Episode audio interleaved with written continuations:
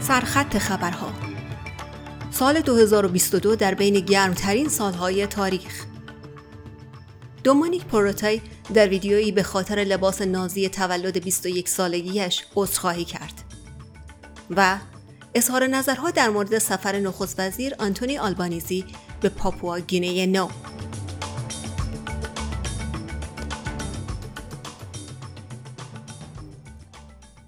سال 2022 یکی از گرمترین سالها در تاریخ محسوب می شود که بسته به مطالعات در رده پنجم یا ششم است.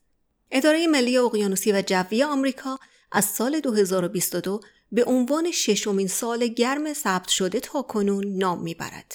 گزارش جداگانه ای از سوی سازمان جهانی هواشناسی نیز 8 سال گذشته را به عنوان گرمترین سالهای تاریخ نشان می دهد. این سازمان همچنین اشاره کرد که احتمالا رویداد مداوم لانینا در سه سال گذشته باعث شده است که این سالها در صدر فهرست قرار نگرفته باشند.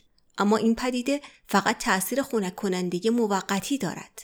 گوین اشمیت مدیر مؤسسه مطالعات فضایی گودارد در ناسا گفت که گرم شدن هوا در همه جا احساس می شود. all of the uh, the things that are happening, the the heat waves in uh, in Europe, the fires in Europe, the uh, uh, the the warmest the, the, warmest year in the UK, the flooding in uh, Pakistan uh, and, and and elsewhere, the heat waves again in in uh, in the Pacific Northwest, the fires. You know, all of these things are associated with local uh, temperatures. پس از اینکه فاش شد وزیر ارشد نیو ساوت ولز دومینیک پوروتای در جشن تولد 21 سالگی خود لباس نازی پوشیده است نمایندگان جامعه یهودی در نیو ساوت ولز خواستار آگاهی رسانی مداوم در مورد رژیم نازی شدهاند. دومینیک پوروتای از این حادثه عذرخواهی کرد و گفت که عمیقا شرمنده است و احساس تأسف می کند. درن بارک رئیس هیئت یهودیان نیو ساوت ولز می‌گوید که در حالی که عذرخواهی نخست وزیر مورد استقبال قرار می‌گیرد آموزش و آگاهی رسانی باید ادامه یابد. This incident, no matter how old, is a continual reminder about the importance of education for all Australians, and particularly our youth, about the abhorrent nature of the Nazi regime and the evil perpetrated by the Nazi regime. Nazi symbolism is not to be taken lightly. Nazi symbolism is not a joke.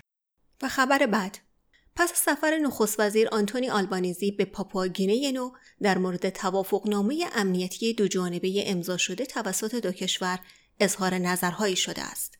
هر دو دولت منکر این شدند که این پیمان واکنشی به نگرانی های مرتبط با چین بوده است. دکتر ملکوم دیویس تحلیلگر ارشد دفاع استراتژی و توانایی در مؤسسه سیاست استراتژیک استرالیا در کمبراست. او می‌گوید این معاهده برای تقویت روابط استرالیا با یکی از نزدیکترین و مهمترین همسایگانش حیاتی است. China is the single most challenging aspect of our strategic environment that we face now. Uh, the strategic environment that we face is being shaped by an assertive China And part of that process that we're seeing is a China that is very active in the Southwest Pacific. You know, last year we saw the agreement between the Solomon Islands and uh, China that will uh, allow Beijing to establish a military base in the Solomons. What we don't want to see is that replicated in Papua New Guinea. شنوندگان عزیز این پادکست خبری امروز 13 ژانویه سال 2023 میلادی بود که من بهار قهرمانی تقدیم حضورتان کردم.